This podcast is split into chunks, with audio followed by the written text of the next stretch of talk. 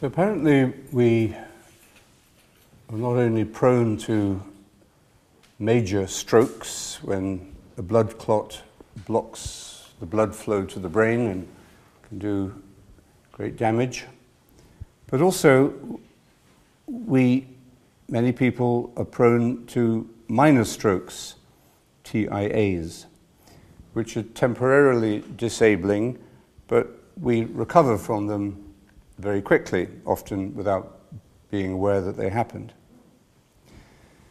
So, similarly, there are major tragedies in life the loss of someone you love, the breaking of a relationship, um, having one's job or one's plans suddenly wrecked.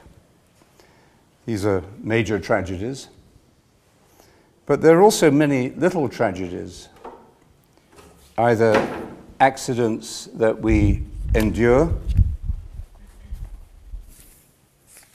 or wrong decisions that we make.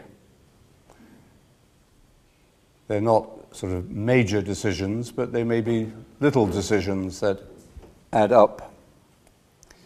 We recover from these little tragedies or mistakes but we have forever missed an opportunity. Doesn't mean to say we don't get a second chance. God is always giving us a second chance. But we will never know what it might have been like if we had not missed that opportunity. The cloud of unknowing says that many people give up the work of silence just as they are about to make a breakthrough. Like John Main, the cloud of unknowing, like any uh, good teacher, doesn't try to describe the experience for us so that we can have a vicarious experience secondhand by reading what they think about it or how they describe it. But they try to encourage us to start ourselves, to start the practice for ourselves, and to persevere in the work because it's not just a one off four week course. And this takes us really to the heart of the Christian understanding of contemplative life, contemplative consciousness. Even the most ignorant person, the cloud says, even the most ignorant person on earth can experience union with God in perfect love by practicing contemplation in the beauty of humility. He says some people walk a simple path. They seem to move into contemplative consciousness uh, effortlessly.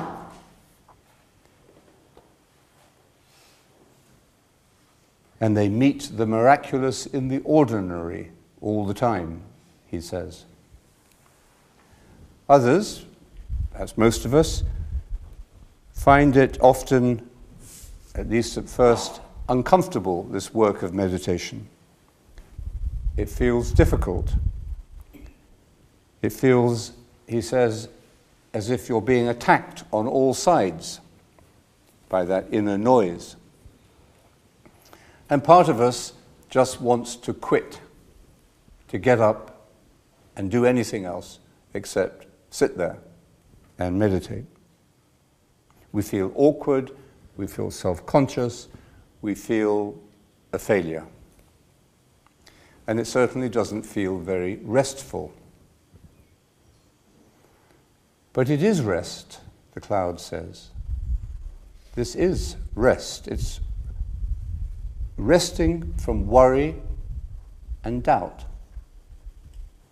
Two of our primary sources of stress and noise.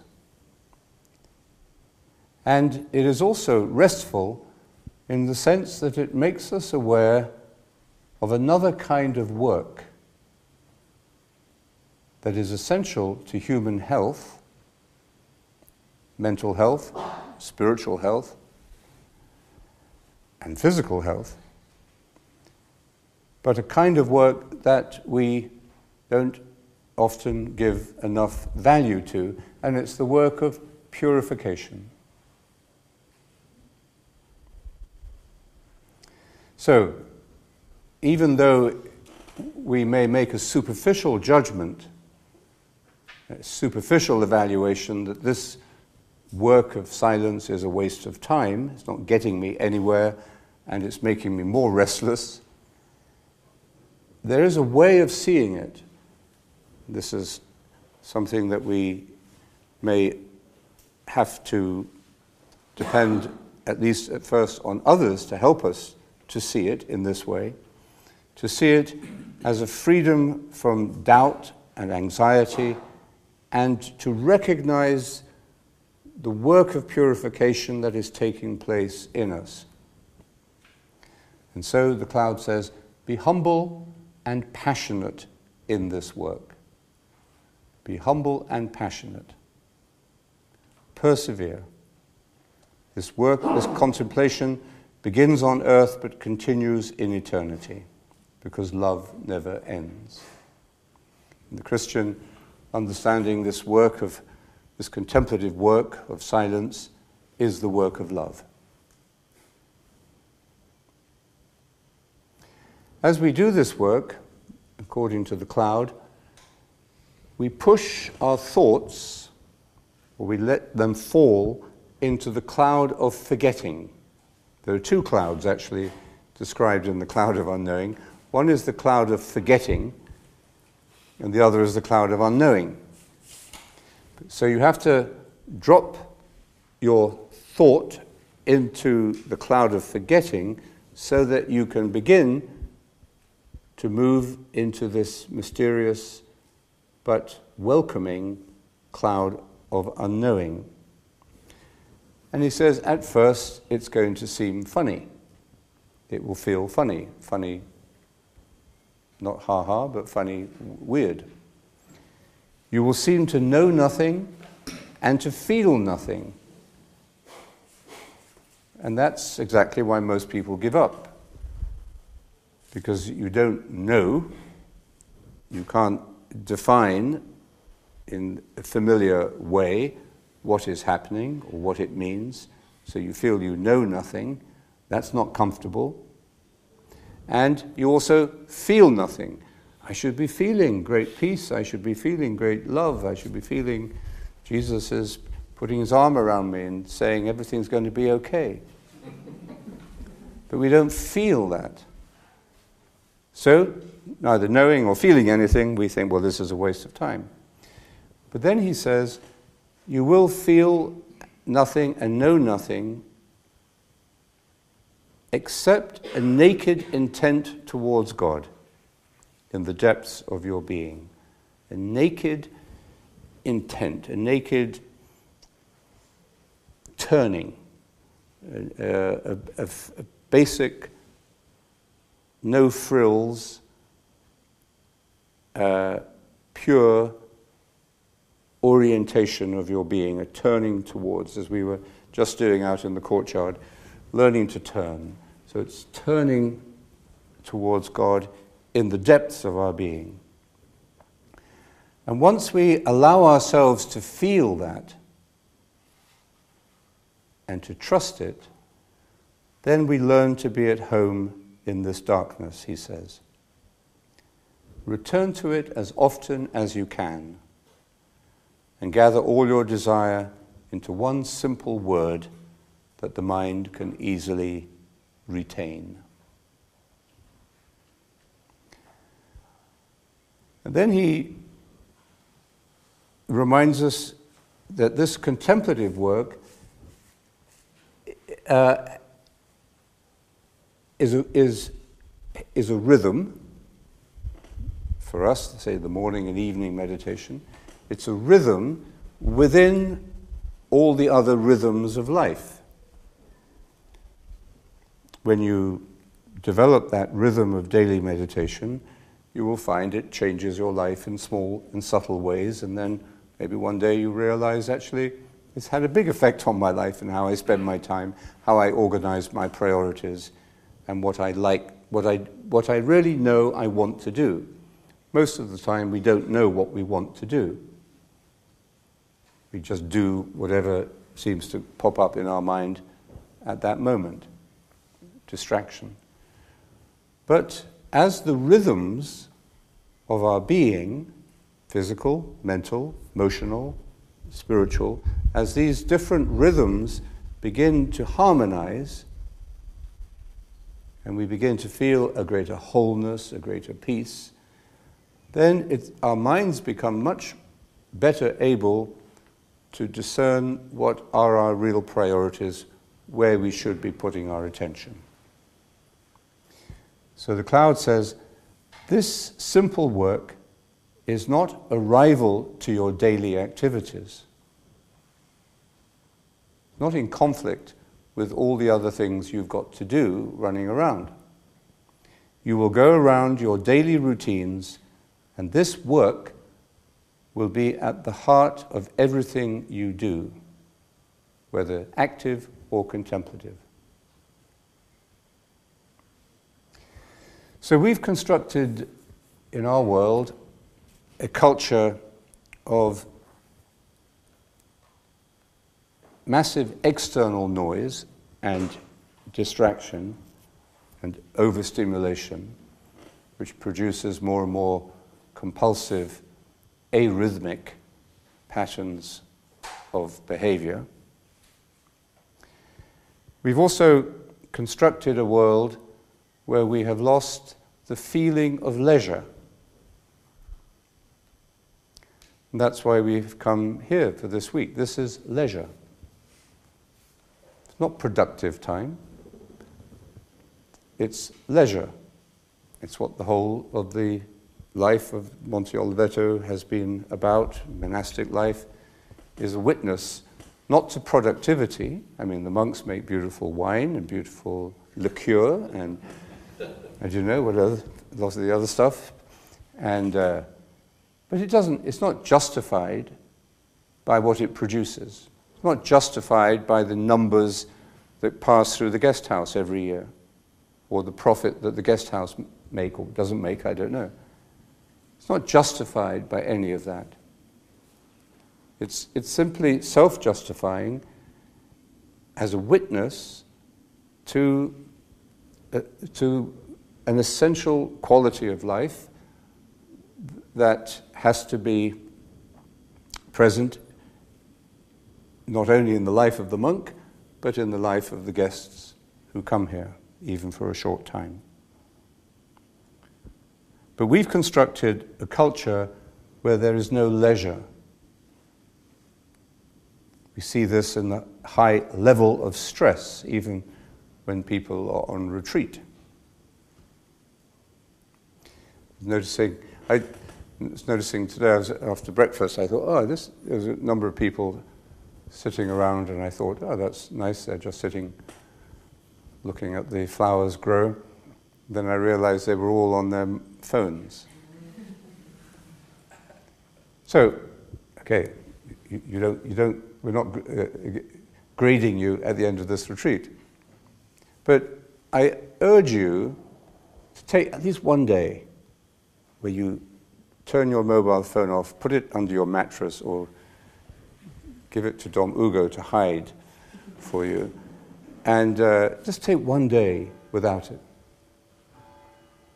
And it's very difficult. I realize that myself, you know. But periodically, and this is a rare opportunity because. So just, uh, and that would, it, it, there will be a, you know, withdrawal feeling, of course, because of that.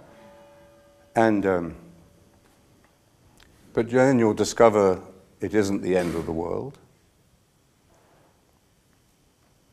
And you have survived. And actually, you have reconnected to something essential. We've replaced leisure today with entertainment. That's how most people learn or, or try to relax or to chill out or to take time off. But it's not the same as leisure. Entertainment can be fun. I'm not saying you shouldn't have some entertainment, but we, we overdose on entertainment. Look at our TV. We overdose on it. We've constructed it as a whole kind of religion, celebrities and their private lives and programs about programs about programs. And incestuous entertainment uh, activity.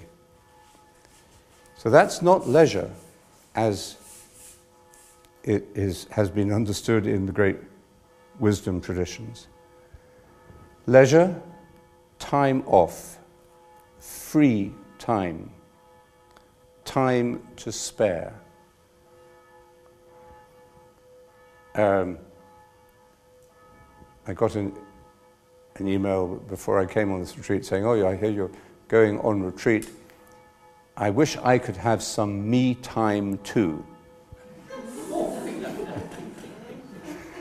and I, I, hate that expression, me time.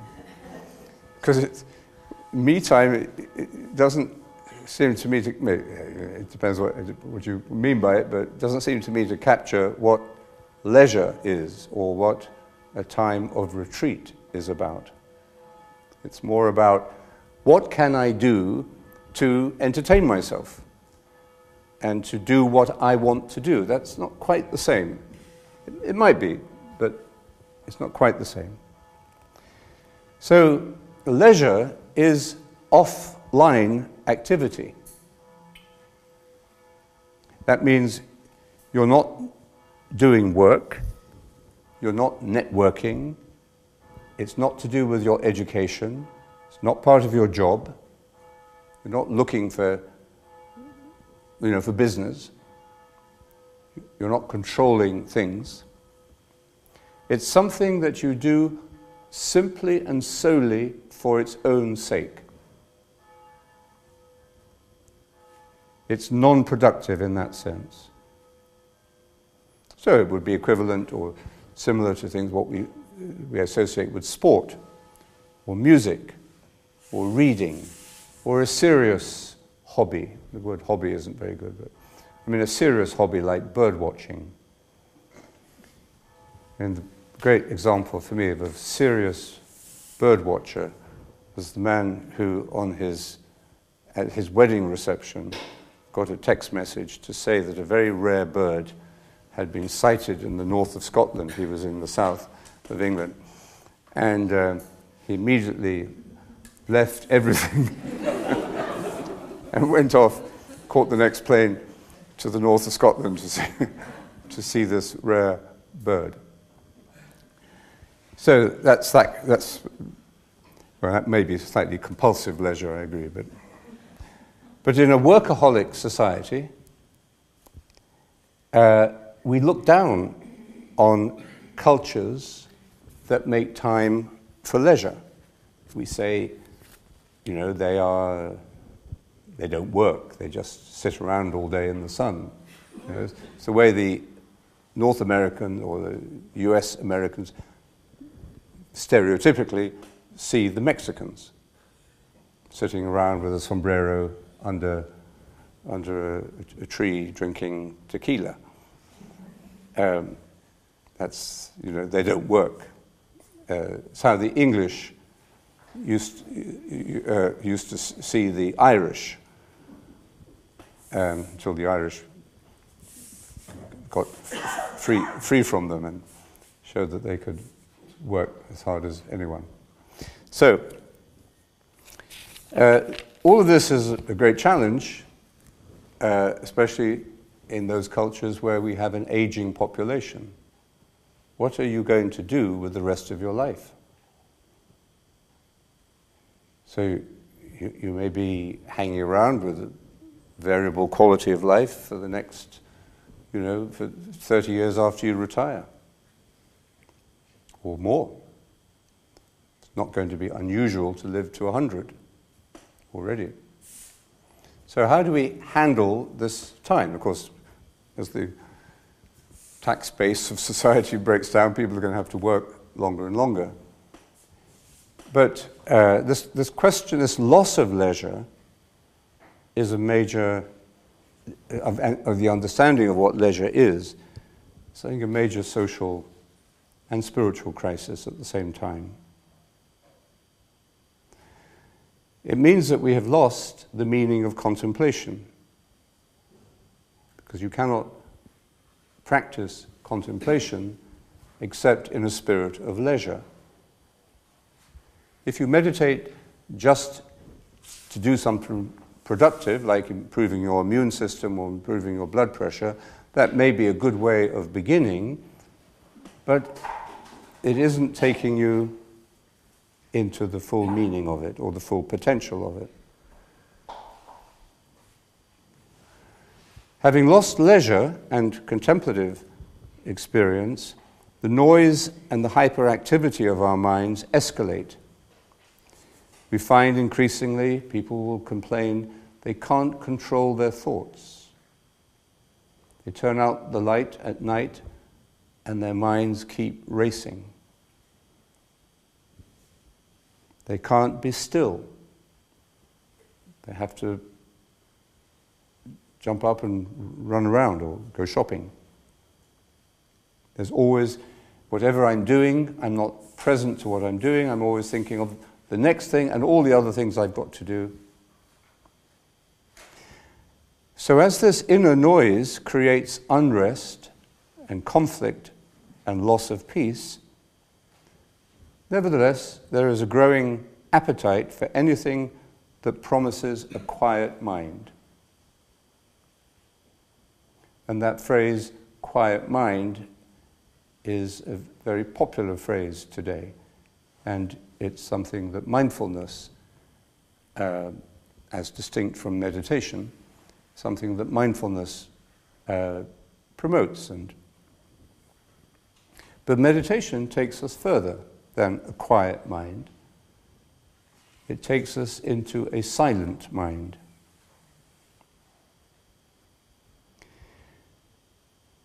We may be plunged at any moment, spontaneously, unexpectedly, unpreparedly, into the silent mind. But normally, we have to work by stages to do the work of silence that leads us into silence. We have to do it over time. It's a journey. We learn to integrate it into uh, our, our daily rhythms of life. And gradually, we reduce the noise of the mind, the hyperactivity of the mind, we learn to see and to listen. We reduce the speed and the volume of thoughts. And we discover, even within two or three days of a retreat, as I think many of us are beginning to do, what we are capable of and what we are really like, what we can be like.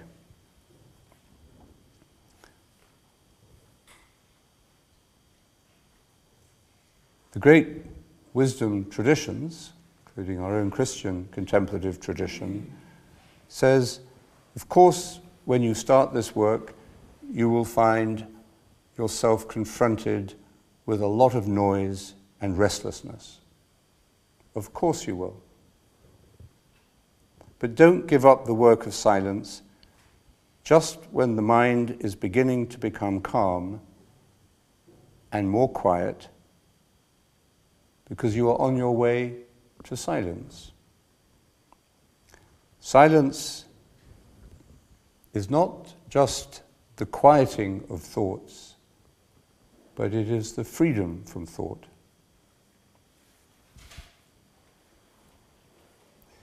In the Katha Upanishad, there's a beautiful passage which describes um, God, we would say, or the Purusha, as the person in the heart.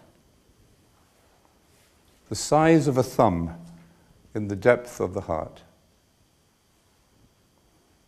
Remember, the heart is this boundless space.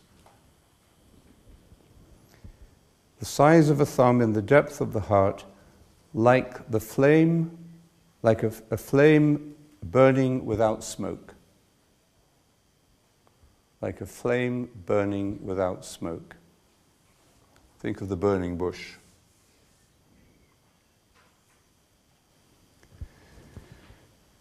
The maker of past and future, the same today and tomorrow, that is the self. This is who we are. And it is in this discovery of who we are that we find, of course, who God is. This always reminds me of the passage in Hebrews Jesus Christ is the same yesterday, today, and tomorrow, and forever. So, this is another way of understanding our experience of silence.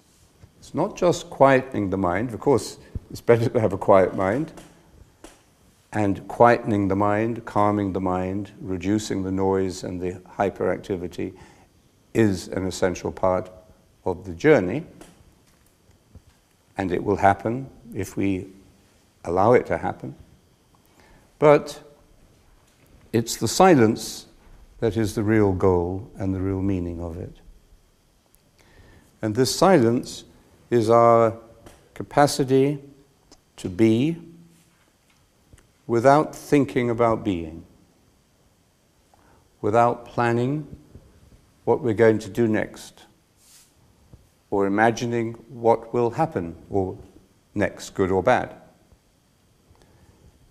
It is about being without thinking about what we were and the mistakes we made or the things we've lost. And it's certainly about being without uh, fantasizing about the past or the future. So if we are truly silent, we are simply silent, we are in the present moment in which we are in God. And, and that uh, experience is not something that we are trying to achieve. This is the worst thing to imagine. It's not something we're trying to achieve. We're simply allowing it to become revealed, revelation, to, to become obvious, like a haiku moment.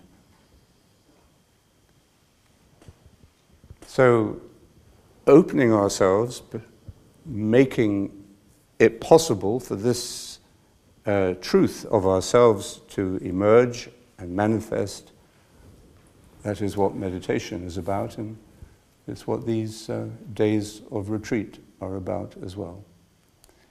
And where that takes us in terms of our life, our decisions, our priorities, who knows? We don't know. That's what makes it interesting. I noticed at the top of the, just near the restaurant today, near the uh, car park, there are three CCTV cameras. I don't know why on earth they need CCTV cameras up there, but I'm sure there's a reason for it. But we're living in a world in which everything is being observed because everything has to be controlled. Everything has to be planned. Every new system, every new computer system, every new, every new development in a company has to be a product of control. And that compulsiveness to control is self destructive in the end. There is no freedom to be, no leisure. What we discover just by beginning this work of silence, and I'm not talking about some great mystical experience which will make you levitate off your meditation chair three inches. But as soon as we begin this work of silence, we begin to be free from this compulsive anxiety to control everything. And we also begin to be free from those forces that are trying to control us, both within and without. And so it's, it's the, the, the best way of describing this process is not that we're mastering a technique, not that we are becoming expert at something, but that we are learning again the simple ability to receive a gift. That's why John Main describes meditation as the way we accept the gift of our being.